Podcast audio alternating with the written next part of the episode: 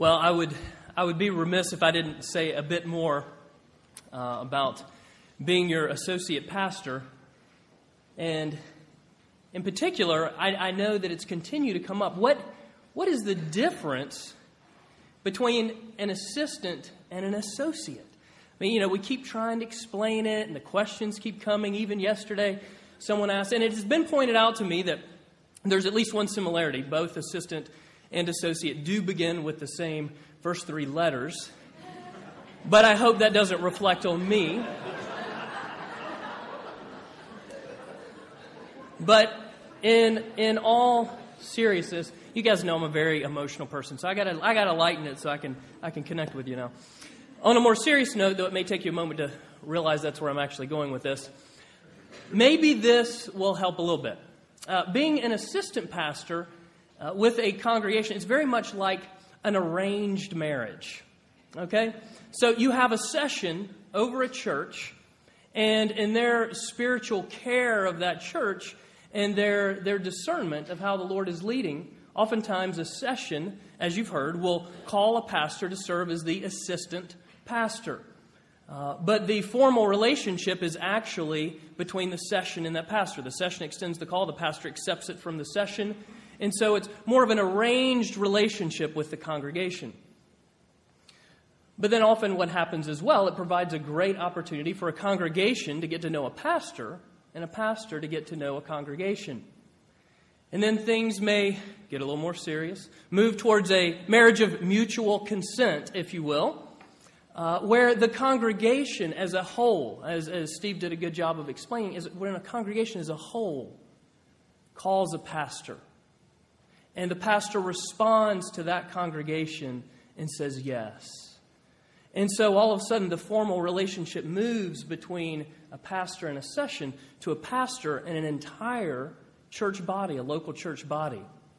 Um, and so the, the, the, the, vows that I just took are the, the same ones that a solo pastor, a lead pastor in a church will take, uh, because now uh, we have that pastor congregation relationship. And I'm very grateful uh, to be a part of this church family.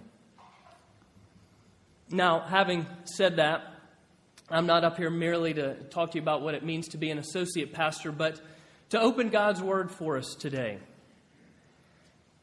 And we're confronted with a question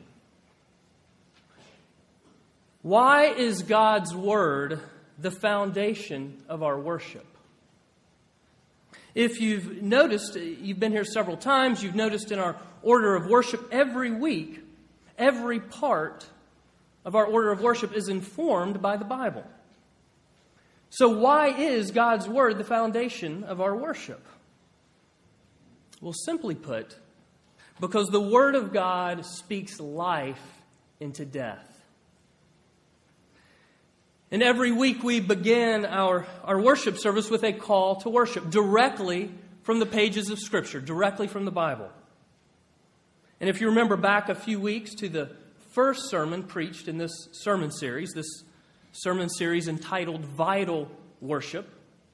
Uh, vital meaning that which is central to, but also vital meaning that which is life giving. If you remember back to the, the sermon on the first element, the first part of our, our worship together is God's people, the call to worship,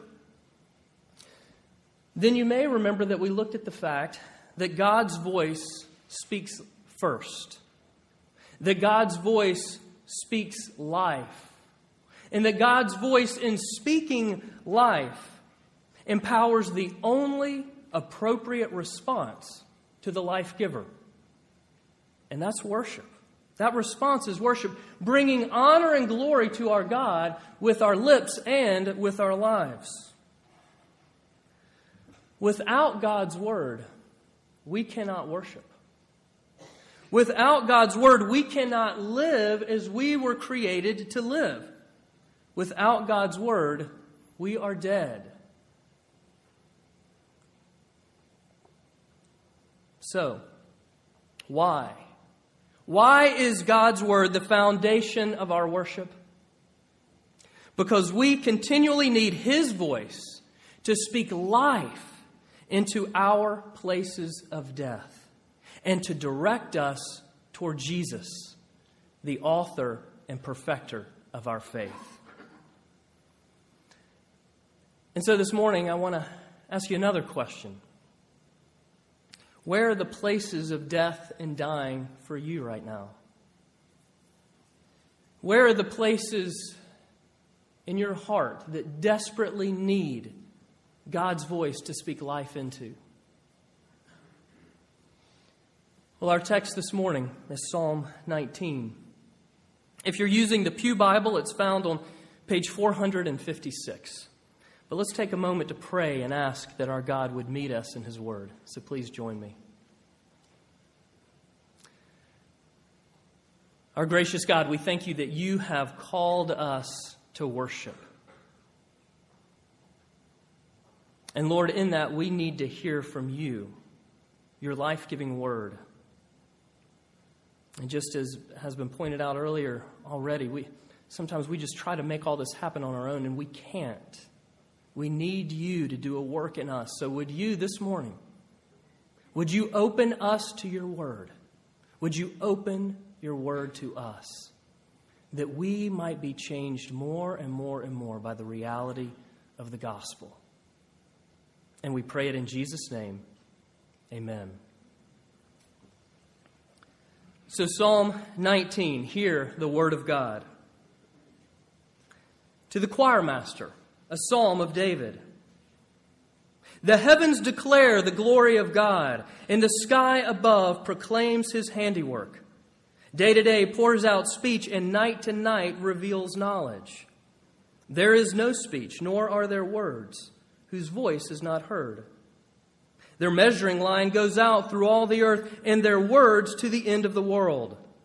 In the heavens he has set a tent for the sun, which comes out like a bridegroom, leaving his chamber, and, like a strong man, runs its course with joy.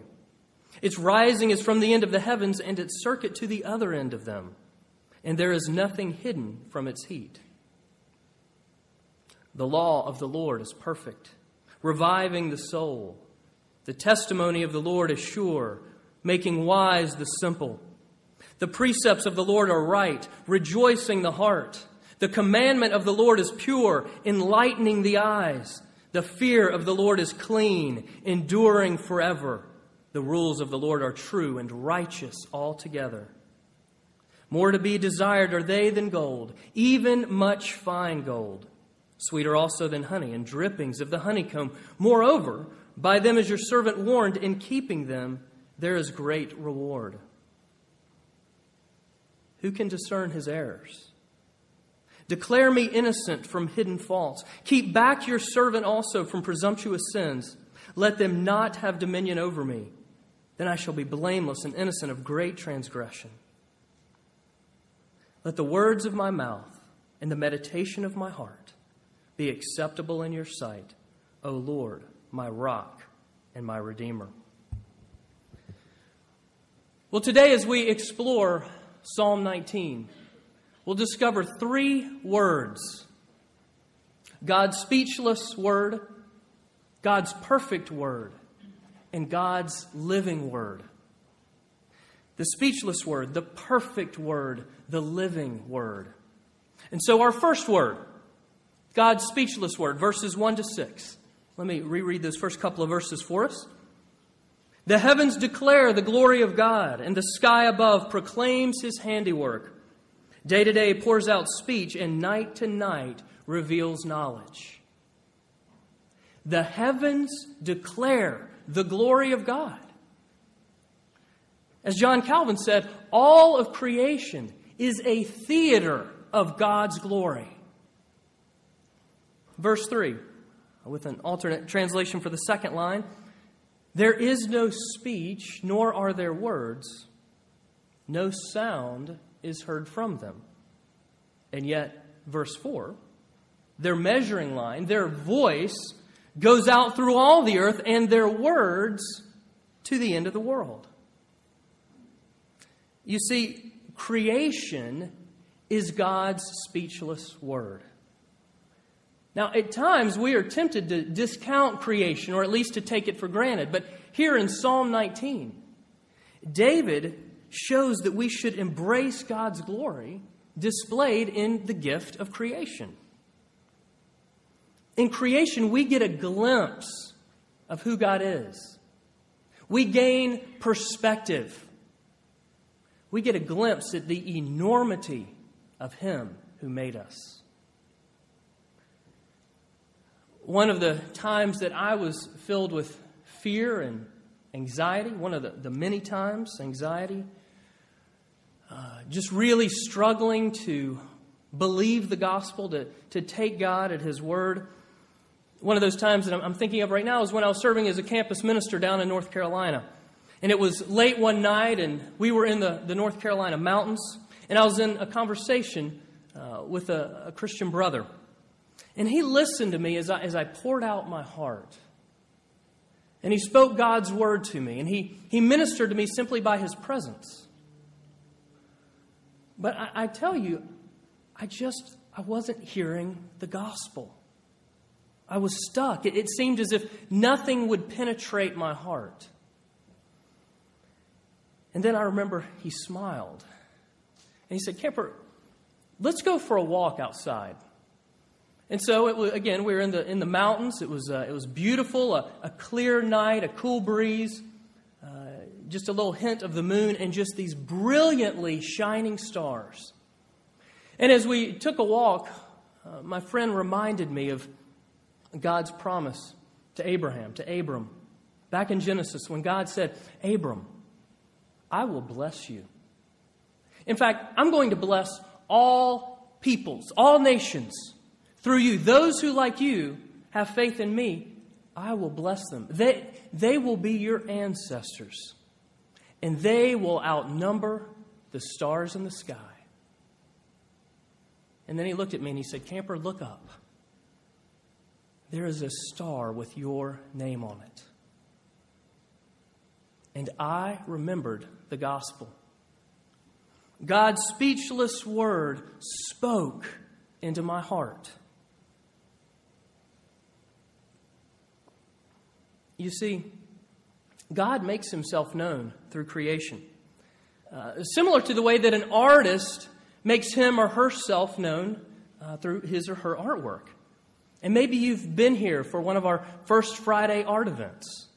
You've gotten to know a little bit about Erin Forget through her pen and ink drawings, or Charlie Coffin through his bronze sculpture. However, just as you can't personally know the artist uh, just through their artwork. The Bible makes it clear that we can't personally know God through His artwork. Creation is good, creation is wonderful, but it's not enough. We need more, and God gives us more. And that leads to our next point. So, from God's speechless word to God's perfect word. Our second word, God's perfect word, verses 7 to 11. The law of the Lord is perfect, reviving the soul. The testimony of the Lord is sure, making wise the simple. The precepts of the Lord are right, rejoicing the heart. The commandment of the Lord is pure, enlightening the eyes. The fear of the Lord is clean, enduring forever. The rules of the Lord are true and righteous altogether. More to be desired are they than gold, even much fine gold sweeter also than honey and drippings of the honeycomb. Moreover, by them is your servant warned, in keeping them there is great reward. Beautiful statements. The law of the Lord is perfect. Did you hear that? Reviving the soul, making wise the simple, rejoicing the heart, enlightening the eyes, more to be desired than gold and sweeter than honey, even honey on the comb. These beautiful poetic statements, they sound so good, so right. But about God's law? I mean, we might think of these wonderful statements being made about beautiful creation, but about God's law? And if you're like me, sometimes the way you think of God's law is you think of that police officer on the side of the road waiting to catch you breaking the traffic law.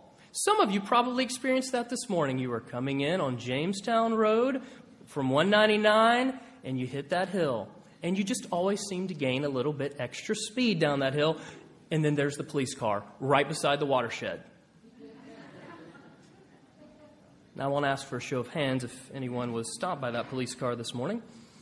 But, you know, sure, creation is beautiful. But God's law?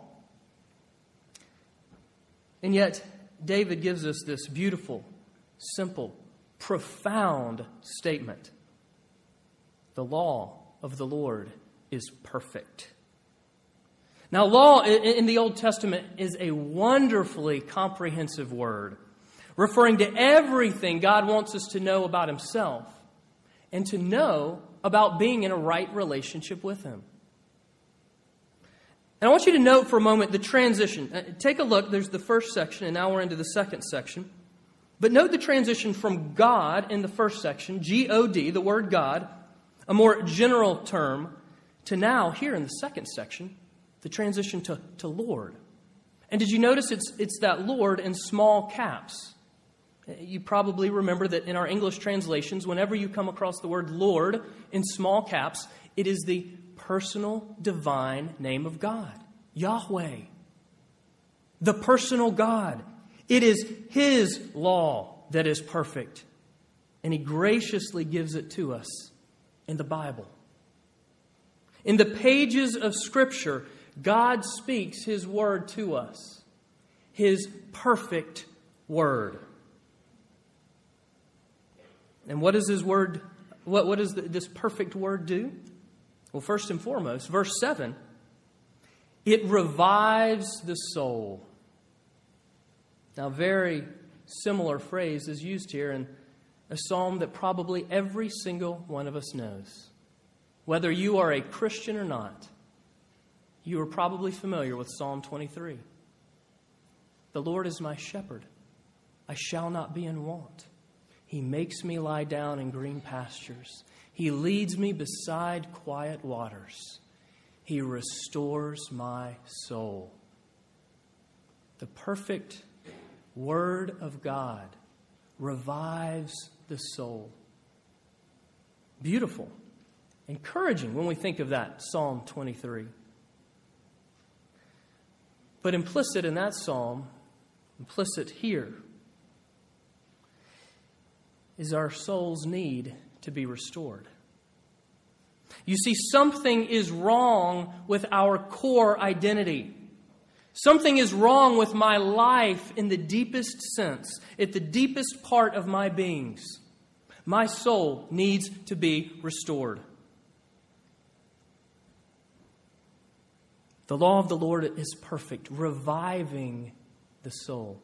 Well, revive. Think of a couple of basic meanings of revive on the one hand to awaken and or refresh like a cold glass of water for someone who's fainted on a hot summer day. Or also to bring back to life like a defibrillator used to jumpstart the heart of someone who's about to flatline. God's perfect word wakes us up and calls us to life whether for the first time being called from spiritual death and sin to spiritual life in Christ, or day to day, being spiritually renewed in the midst of life's suffering and pain. All of Scripture is a call to life, and thus all of Scripture is a call to worship. John Frame, professor at Reformed Theological Seminary, says this it is important for our worship to recognize that when we hear or read the Word of God, we are actually encountering God Himself. And the power of the Holy Spirit accompanies His Word to give us understanding. It is important for our worship to recognize that when we hear or read the Word of God, we are actually encountering God Himself. It may not always feel like it, but we are encountering, we are being encountered by the living God. God is speaking His perfect Word to us. But are we listening? Are we listening? Do you come to God's Word expectantly? Do we come together as, as God's people when we gather on a Sunday morning expecting that God will meet us? Or are we just going through the motions? As Brandon pointed out earlier, sometimes we just, we just get in the routine. We get up, and I only had to tie my tie, I think, three times this morning. But it's so easy to just go through the routine. But when we come together as God's people and we read, we hear His word, He is speaking. And that leads to our final point. From God's speechless word and God's perfect word to God's living word. Our third word, God's living word. God's perfect word always points to God's living word. God's living word, verses 12 to 14. Who? Who can discern his errors? Declare me innocent from hidden faults. Keep your servant also from presumptuous sins. Let them not have dominion over me. Then, then I shall be blameless and innocent of great transgression. Let the words of my mouth and the meditation of my heart be acceptable in your sight, O Lord, my rock and my redeemer.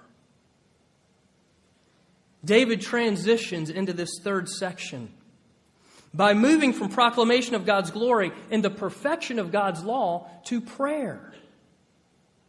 In David's prayer, he expresses realization realization that he falls short of God's glory, that he falls short of the perfection of God's word, that he needs a Savior, a Redeemer, someone to rescue him. And so he asks the soul searching question who? Who can discern his errors? A rhetorical question, but the universal answer is no one. No one can discern his errors. There are hidden faults that we are blind to.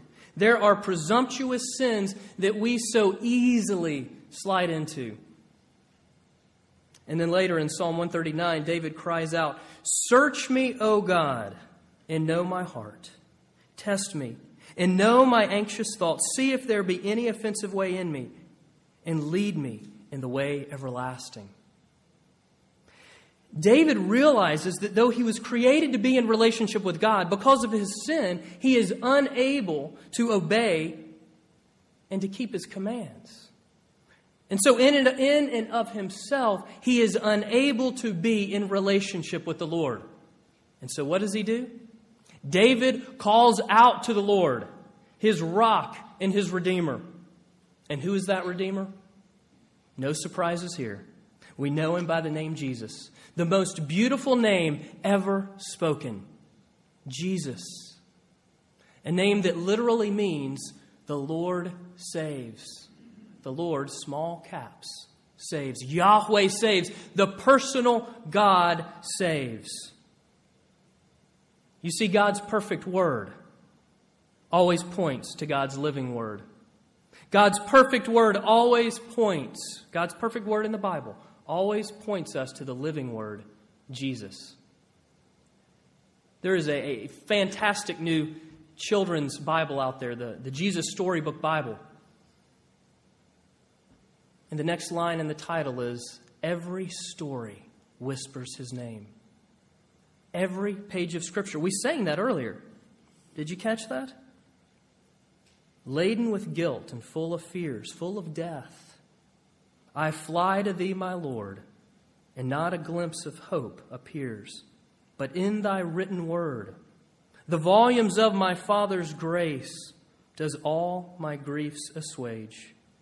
Here I behold my Savior's face in every single page. God's living word has been made known to us.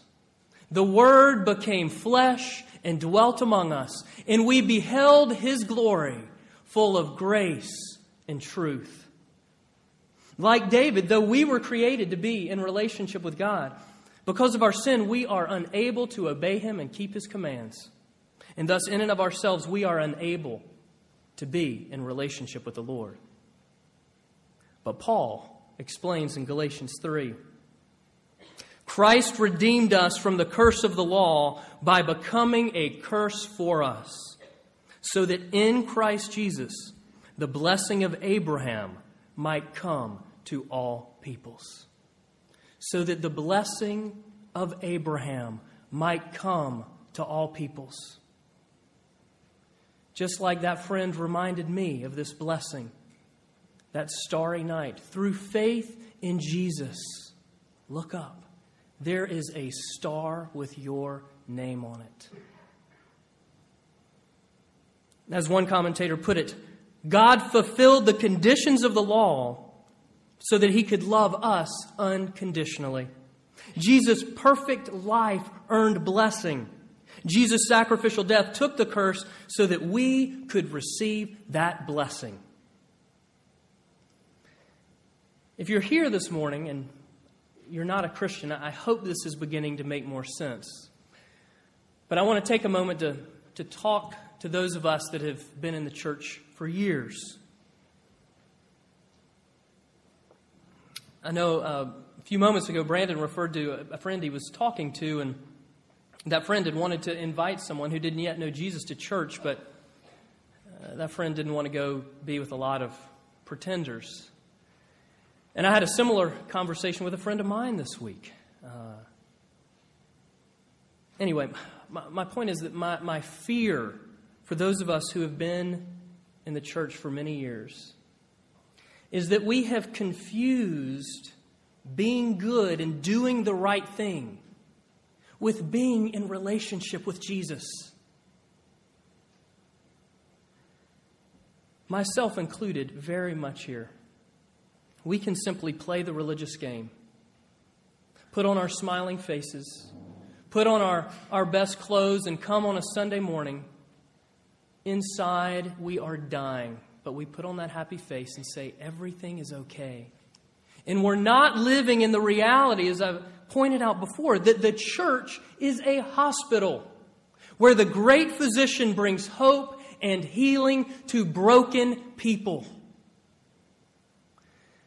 Now, for those of us, again, like myself, who err in that direction, who are tempted to play the religious game, who are tempted to, to build up Bible knowledge as a way to, to do the right thing, to be good, to earn God's favor, it's important for us to remember Jesus' words to those who play religious games. In John 5, Jesus cautions You diligently study the scriptures because you think that by them you possess eternal life. But these are the scriptures that testify about me.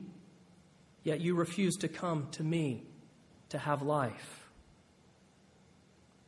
The scriptures always point to a person, they always point to Jesus. Good Bible knowledge and good theology is very good. But the ultimate thing is being in relationship with the living God, Jesus Christ. And David is aware of this.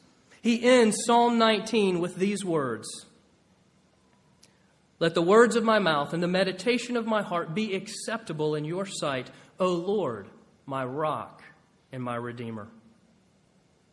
David ends this psalm aware of the living word aware of the truth that the Redeemer would speak hundreds of years later, when in Matthew 15, Jesus would say, What comes out of the mouth proceeds from the heart. And so David prays, May the words that come out of my mouth proceed from a heart that is transformed by you, and thus be acceptable in your sight. Well, we're like David. Like David, we need renewed hearts. If what is going to proceed from our lips and our lives is going to honor God and bring Him glory, if we are to live as we were created to live, finding life and then living day by day in relationship with Him, with Him who created us, with Him who redeemed us. Like David, we must call out to the Lord and hear him who speaks life into us. Paying attention to him through his speechless word, listening to him through his perfect word, being searched, known, and transformed by him, the living word, Jesus, our rock and our redeemer. So, why is God's word the foundation of our worship? Because the Word of God speaks life into death. So I ask you, where are the places of death and dying for you this morning? Where are the places that are so dark, where it is fearful, that you desperately need to hear God's word speak life? Is it conflict that is tearing you up inside and tearing apart your relationships? Is it loneliness that has you feeling like God and everyone else is so far away? Is it disease that is attacking your body or threatening the life of someone you love? Is it anger that rears its ugly head every time you don't get your way? Is it addiction that holds you captive and makes empty promises? Is it guilt that keeps you from resting in God's forgiveness? Is it disappointment or loss that's fanning the flames of anxiety, depression, bitterness? Is it a presidential election and a failing economy that makes life seem so uncertain? Ultimately, is it fear? Fear that God will not show up. Why is God's Word the foundation of our worship? Why is God's Word the foundation of our lives? Because we continually need His voice to speak life into our places of death and point us to Jesus the author and perfecter of our faith, who for the joy set before him endured the cross, scorning its shame, so that we might know life and know it to the full. And the day is coming when we will know the fullness of that life, the fullness of God's glory. But until that day, rest knowing that the Lord is speaking.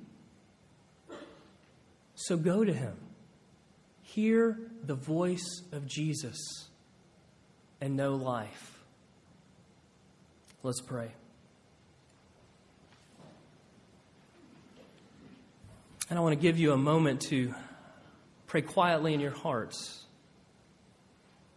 and to ask Jesus to speak in those paralyzing places. And then, after a few moments of silence, I'll, I'll close us.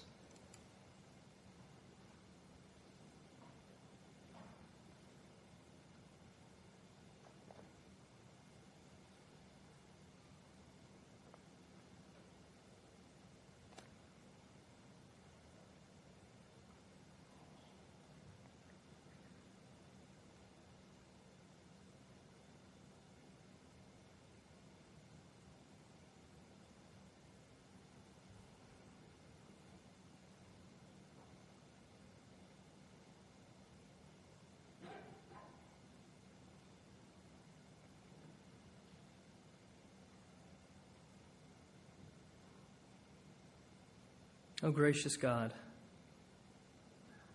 the, the prayers that we are praying right now, they're going to continue, and we're going to continue to need to hear your voice. Would you open our ears, our hearts, that we would hear you speak life into us?